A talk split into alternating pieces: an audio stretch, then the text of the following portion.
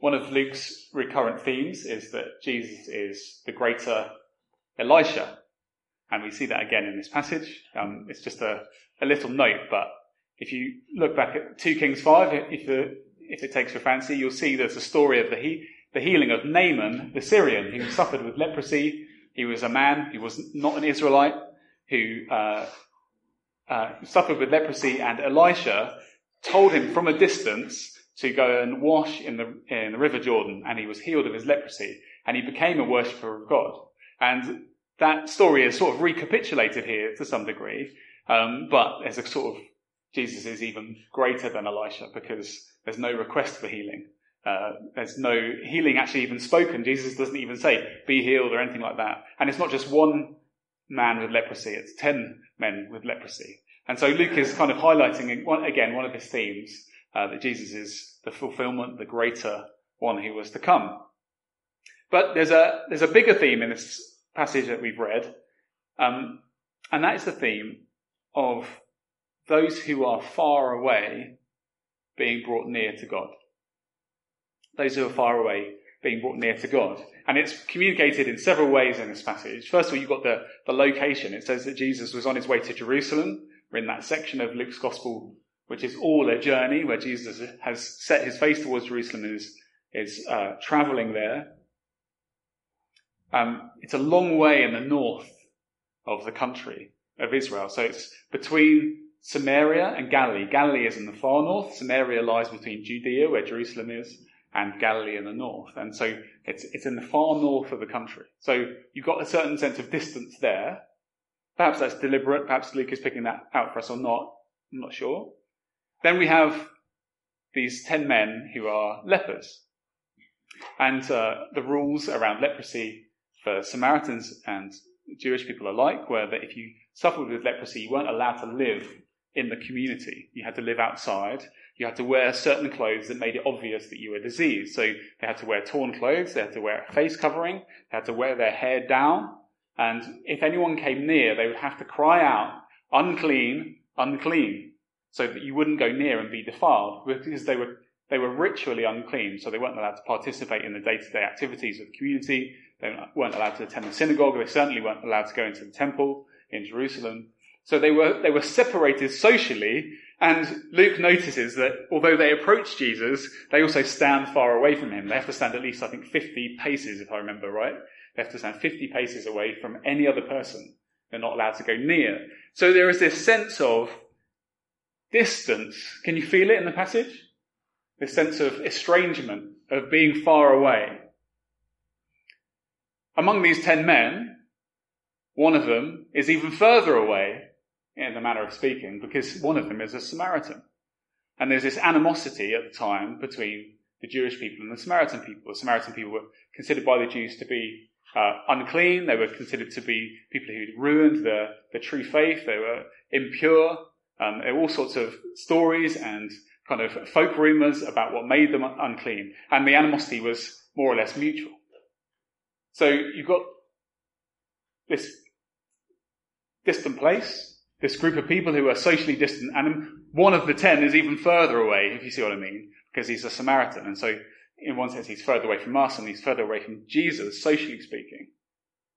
And um, Jesus actually uses this word that picks up on this sense of distance about this Samaritan. When he comes back, he, he says, um, was no one found to return and give praise to God except this foreigner? And the word he uses there in Greek, uh, I think is allogenes, which is, it's kind of like a, it's a very strong word.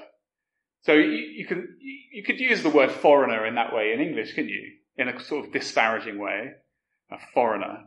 Jesus isn't disparaging this man, but he's he's using a word that was written in on the dividing wall that was in the temple. There was a wall, a barrier that separated the court of the Gentiles, where anyone was allowed to go, to the part of the temple where only Jewish people were allowed to go. And it said no foreigner, using the same word, is allowed to go beyond this point. And if you go beyond this point, then you may very well die and it, it will be upon your own head. So he's, Jesus is, is really noticing this sense of distance and he's using this language that really makes kind of clear. He, he wants us to get this message. Yet, who is the one of the ten who ends up closest to Jesus? It's the Samaritan leper, isn't it? He, the other nine are healed. I'm sure they were thank, thankful in a manner of speaking. They end up going to the temple. They are restored to some degree. They're brought close to God in a, in a real and tangible way. But one of them ends up on his face before Jesus, thanking him. So the one who was furthest away has been brought close. See the theme? Good. That's the theme. So Paul writes on this, and this is not just Luke, of course, it's all throughout the Bible. Paul writes um, in Ephesians chapter 2, remember that at one time, and this applies pretty much to all of us, remember that at one time you were separate from Christ, excluded from citizenship in Israel, and foreigners to the covenants of the promise, without hope and without God in the world. You remember that time? But now, he says, in Christ Jesus, you who were once far away have been brought near by the blood of Christ. Isn't that good news? We've been brought near by the blood of Christ. So we're not quite at the main point of what God would say to us this morning, but already we can draw some comfort in what we're hearing, I think. And God would offer his comfort through his word.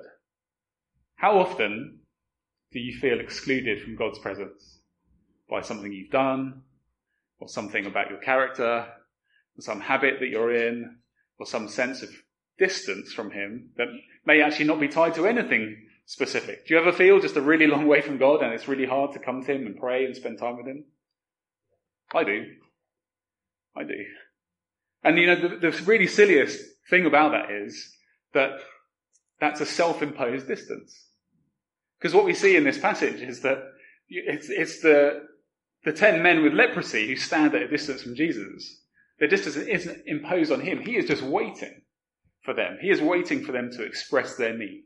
He's waiting for them to, to approach him. He's waiting to come into relationship with him. So we, like these lepers, we stand far off because there's some sense of exclusion, some sin we've committed, some just random sense of distance, some sense of unworthiness or inadequacy in our lives, and we stay away from God. We don't pray for some time, or we come to church but we stay distant, or whatever it is, because we feel somehow excluded. Sin makes us feel excluded. Um, one of the um, one medieval writer, Thomas Aquinas, is a bit of a favourite of mine. Um, talks when he's preaching on this sermon, he uh, lists ten people with leprosy in the Bible who all embody different types of sin. So he talks about Miriam, who's afflicted with leprosy because of her, her pride and her rebellion, really, against, uh, against Moses. He speaks of Gehazi, who's in that passage in 2 Kings 5, who's afflicted with leprosy because of his greed. Um, he speaks of Naaman, who's proud and so has leprosy. He speaks of Uzziah, who is uh, proud and wrathful. He's angry in God's presence in the temple and so he's afflicted with leprosy. And he goes through like 10 big sins. And that's his sermon. It's kind of, it's a bit kind of like, oh, okay, that's like 10 really bad things you, you mustn't do. But he finishes with, and Jesus heals us of all of these things. it's, such, it's a simple sermon, but it's a great point, isn't it? No matter how big that thing is that makes you feel excluded from drawing close to God, no matter whether it's like leprosy that covers your whole body or some hidden blemish that no one can see, nothing is beyond the power of Jesus to heal. At a look, barely a word. Jesus' power is so great. Isn't that wonderful news?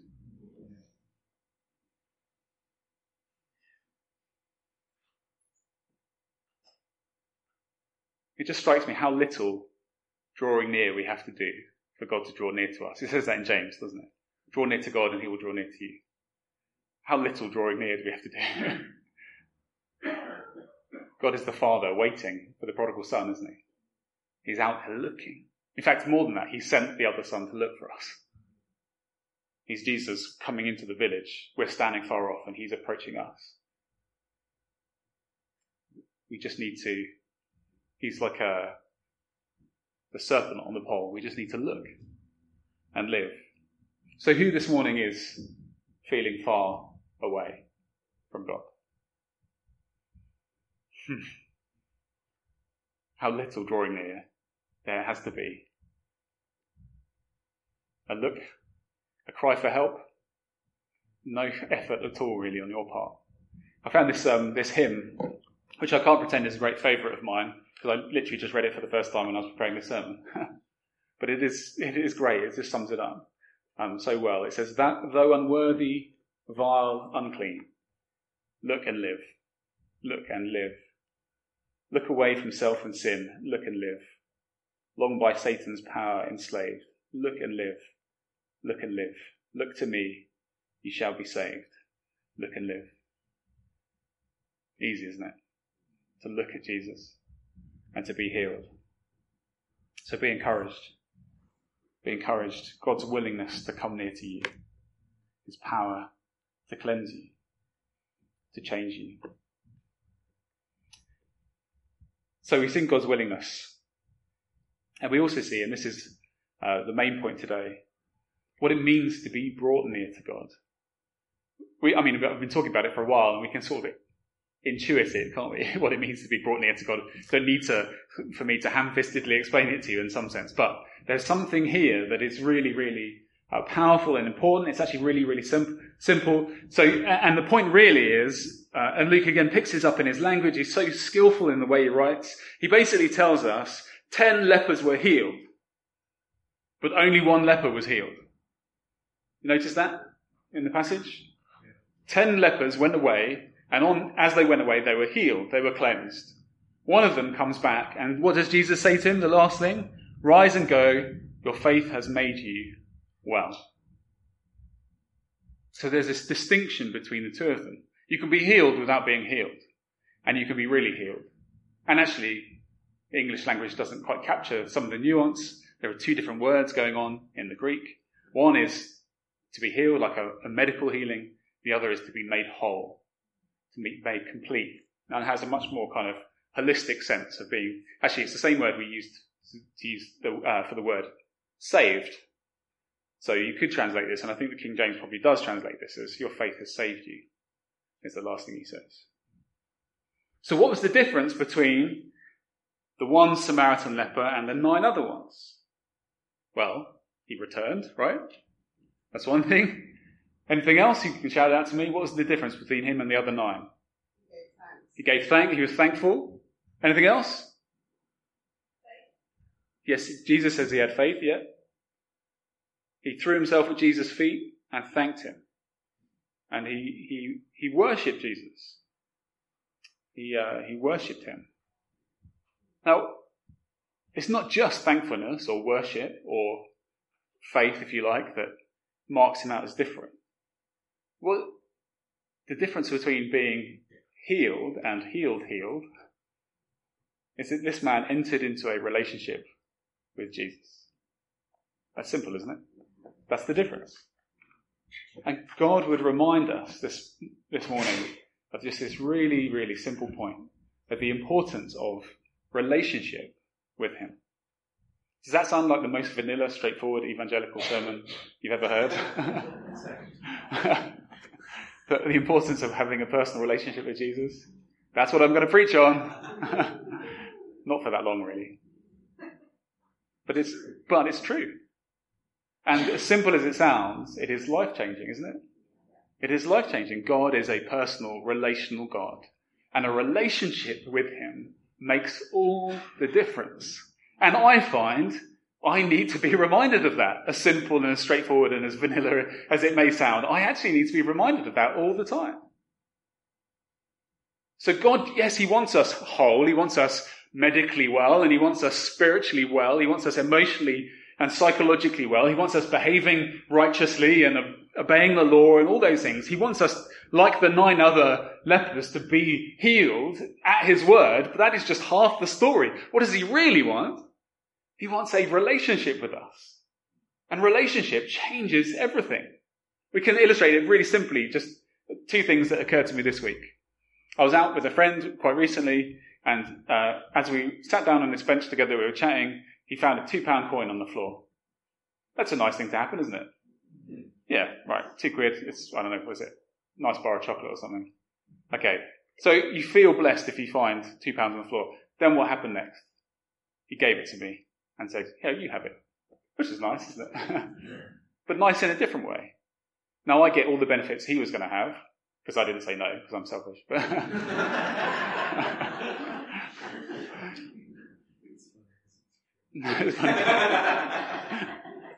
I actually start immediately start to think of all the things I could spend on. so I get exactly the same blessing as he would have had, but I get something more, don't I?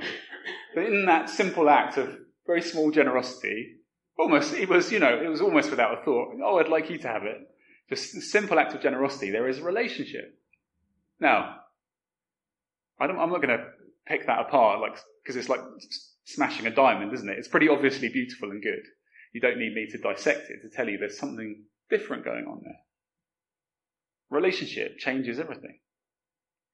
Um, another simple example: if you're, I don't know, waiting for, queuing up for a train or something like that, and or whatever it is, and you bump shoulders with someone, it doesn't, you know, nothing, nothing's happened, has it? It's, you know.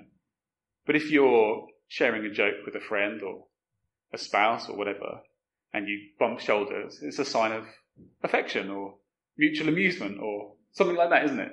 I'm deliberately choosing really, really low key, simple examples to show you relationship isn't complicated, but it does change everything. Relationship is so important. And God wants to enter into a relationship with us. He doesn't want us to be passive recipients of blessing who go, oh look, my life is better. I can go on my way and have a nice life and everything's normal. He wants us to be aware of his relational intentions towards us. that doesn't sound too abstract. But actually, the ultimate goal in the Christian life, really, and one day we'll be perfectly aware of this, is that everything that happens to us, everything that God has made is a gift to us, given with some loving intention. That actually the, the thing that God speaks so clearly and loudly on the cross through the gift of his son to us, which is quite simply those words, which are the most profound words in the world, I love you. It's the same message he says through every moment of our lives and everything that happens to us.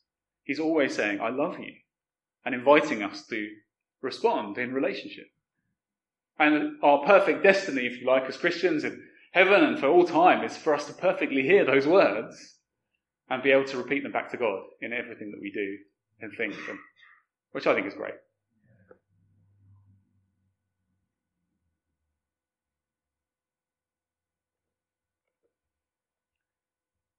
It's that relationship that is healed, healed.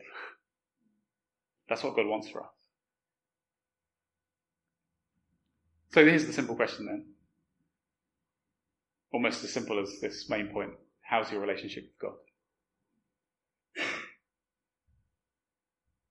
How's your relationship with God? There's a message there, I think, for three types of people and perhaps one of these will apply to you. Um, I think for the person who's not yet a Christian, or for the person who is just beginning their journey as a Christian, or for a person who's grown up in church and whose faith is that of their parents or their family and hasn't yet made that real sense of, hasn't had that sense of ownership and made that decision for yourself, then there's a, a challenge here. Very simply, the thing that will make all the difference to you, that moment, there is a moment of decision uh, and a set of actions, if you like, a way of thinking where you cross over from kind of being on the threshold of faith to entering into faith. And that's when it becomes a relationship. When you're not just saying other people's words, or you're not just doing things because you're watching other people and what, and doing what they're doing, but when you begin to enter into a relationship with God. Now, how does that work? It is so simple. It's prayer, isn't it? And not just using prayer of others, but actually when you, when you speak to God and you're actually addressing Him personally, it doesn't need any more explanation than that. You know, I've, I've, uh, I've tried lots of different ways of praying. I've done spontaneous prayer. I've done uh, set prayers, of all sorts of things. And you know, my experience is simply this. The one thing that divides good prayer from bad prayer is that you mean it. And it doesn't matter whose words they are, whether you made them up on the spot or whether you're reading something that's 1800 years old or whatever. Actually, the difference between good prayer and bad prayer is that you mean it, that you actually feel like you're addressing it to God.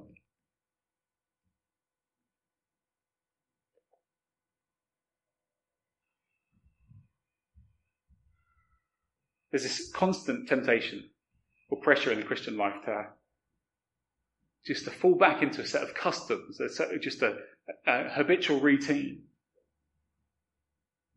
Uh, but you know, it isn't Christianity isn't a moral system. It's not only a moral system.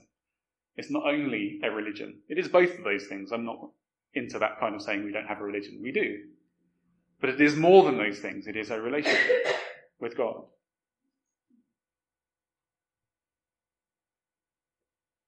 So there's that difference that God is looking for. When you address Him personally, when you pray to Him for yourself and put it into your own words or mean the words that you're saying, when you listen for His response, however vague you may feel that process is, when you're actually attentive and looking for Him to guide your life. When you come to church and you worship, but not just because it's good music or because you can see the words and everyone's doing it and you feel awkward if you don't join in when you actually mean the words for yourself and you, you own them, when you express thankfulness to Him. I think thankfulness has got to be a, a, a real key, isn't it? A real key. It's as we give thanks for the things that God has given us in small ways, we begin to see more and more that how much He's given us. And our eyes are gradually open to that big, big picture that everything, everything in our lives is one big gift that speaks of his love. So here's the challenge for you. First, you know, if you're in that stage of Christian life, very simply, no one else can do it for you. That's it. You have to come to Jesus yourself. Pray, mean it, worship, mean it, thank Him, mean it. Simple as that. Okay? Good. Second group, I think I just on my heart to share with is just for those of you who love to share your faith. And it's a, just a really, really simple point that, you know, we carry this amazing message of truth that can change people's lives, don't we? Isn't the gospel just the most amazing thing? The gospel of forgiveness of sins, you know, faith alone, the freeness of it, God's power, you know, the forgiveness of sins, uh, the wisdom of Christ, which just enriches our lives and fills the world with good things. It teaches us how to live. It's, he sets us on the right path. He makes us whole. That's, that's an amazing thing. We carry the uh, gifts of the Spirit. We carry the ability through the power of the Spirit to pray for people and see them healed and see miracles like the one in this passage happen in our lives. As amazing as all those things are, they on, on their own are not enough to heal, heal people, to save people. That we just have to recognize that there's this crucial thing in our telling of the gospel where we need to bring people into relationship with Jesus.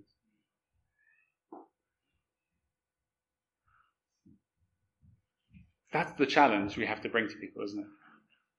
Whatever gift God has given you in sharing the gospel, let it finish with that invitation to personal faith in Jesus. Let it be clear that the person you're speaking to must respond. You need to choose to follow this man who is God, to put your trust in him, to speak to him, to obey him, to worship him. Because without that, we're doing half the job. But with that, we are bringing people real Christianity, which is not a moral system. It's not a process. It is an encounter with a living God. So just encourage you with that, and I'm not an expert at that. Um, I don't have anything to give you beyond that, but just to say, you know, season your conversations about God with that invitation and see what God does.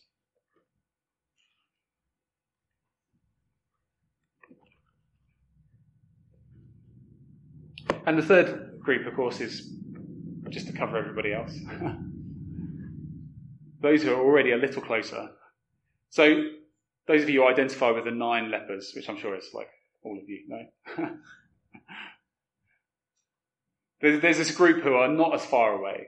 And I just think for me, that's a picture of us as Christians, isn't it? That actually, it's very easy to, uh, in our, in our Christian lives, to settle for Christ's blessing, but not himself. And I spoke a moment ago about, I, I don't really know how to explain it, but I, am pretty sure you, all of you, or most of you, will have the same experience. There seems to be this weird pressure over and over again to kind of stop it, stop encountering God personally and just sort of do it habitually, almost in a depersonalized way. Do you feel like that sometimes? You know, the prayer becomes so routine that you forget you're addressing the almighty maker of the universe, you know? And just, it, the words are out of your mouth before you've known it and you've amen and everything got on with your day. Or you come to church and, you know, you listen to the sermon and that was helpful and this was good. I'm not sure about that. And whatever it is. And you go and you've done church, you've ticked the box and you've forgotten you just had an encounter with the living God.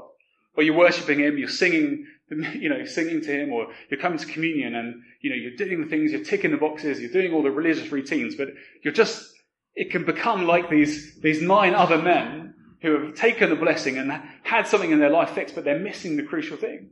So great, you've been blessed, but it's only half the story. These men were obedient. They obeyed the law because they'd stayed away from Jesus as the Lord commanded 50 paces. And when they were healed, they went and presented, presented themselves to the priest, just as it commanded in the law. And they literally obeyed the voice of Jesus, so they are obedient. That's not enough. Just obedience isn't what brings God's power and blessing and the richness of relationship into your life. It's that relationship, that thankfulness, that worship.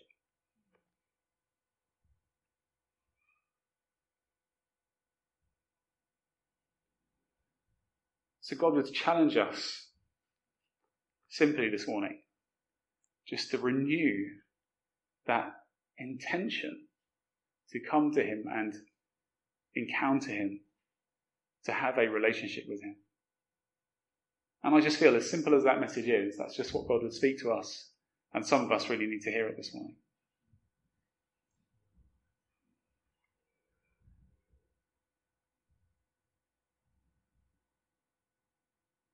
you know, the, the, funny thing is, I've said this a few times recently.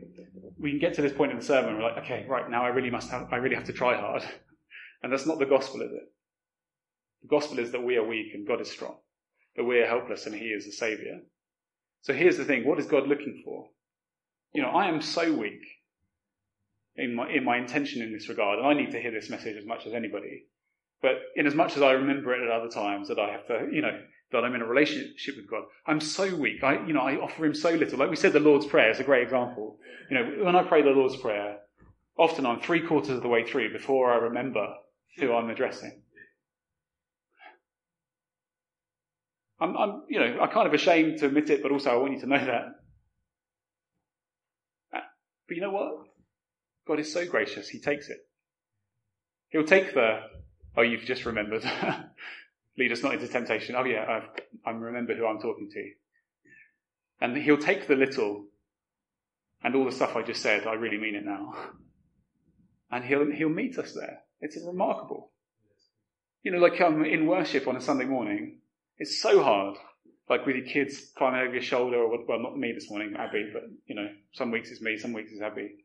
You know, or you've got a hundred things on your mind, or whatever. Or, you know, it's a song you're not particularly familiar with. But you, for that one moment, you focus and you read that line and you sing it with all, you actually mean what you sing. God will take that and meet you in that moment. Isn't that wonderful? We don't need like a perfect prayer experience or the, the perfect worship experience or uh, perfect habits of the faith for God to meet us. God will lead us into those things by His grace and over time and, you know, faith, uh, faithfulness and all those things. He will, and but you'll have seasons when it's rich and seasons when it, it feels barren. But God can, you can encounter God in those small moments. And that's such a, such a blessing. So God would just comfort you, I think, through his word in that, you know, it just takes, just as that, that first part of our message this morning, it takes so little, so little of our looking to Jesus for his power to come and work in our lives. He just needs that uh, relationship approach. And I think God would just challenge us as well. You know, what we're talking about in one sense is an inward attitude. It is not so much what we do on the outside, but it's actually that intention. You would not be able to tell the difference if I was to say the Lord's Prayer right now between me just reciting it and me meaning it. Maybe I could be really melodramatic, or, you know, or something. But then maybe I'm acting. You, you wouldn't know. So we're talking about an inward attitude. But just as I was preparing this, I just felt on my heart the Lord would say, actually, for some of us, an outward action is going to be a breakthrough in this area. An outward action is going to be a breakthrough in this area.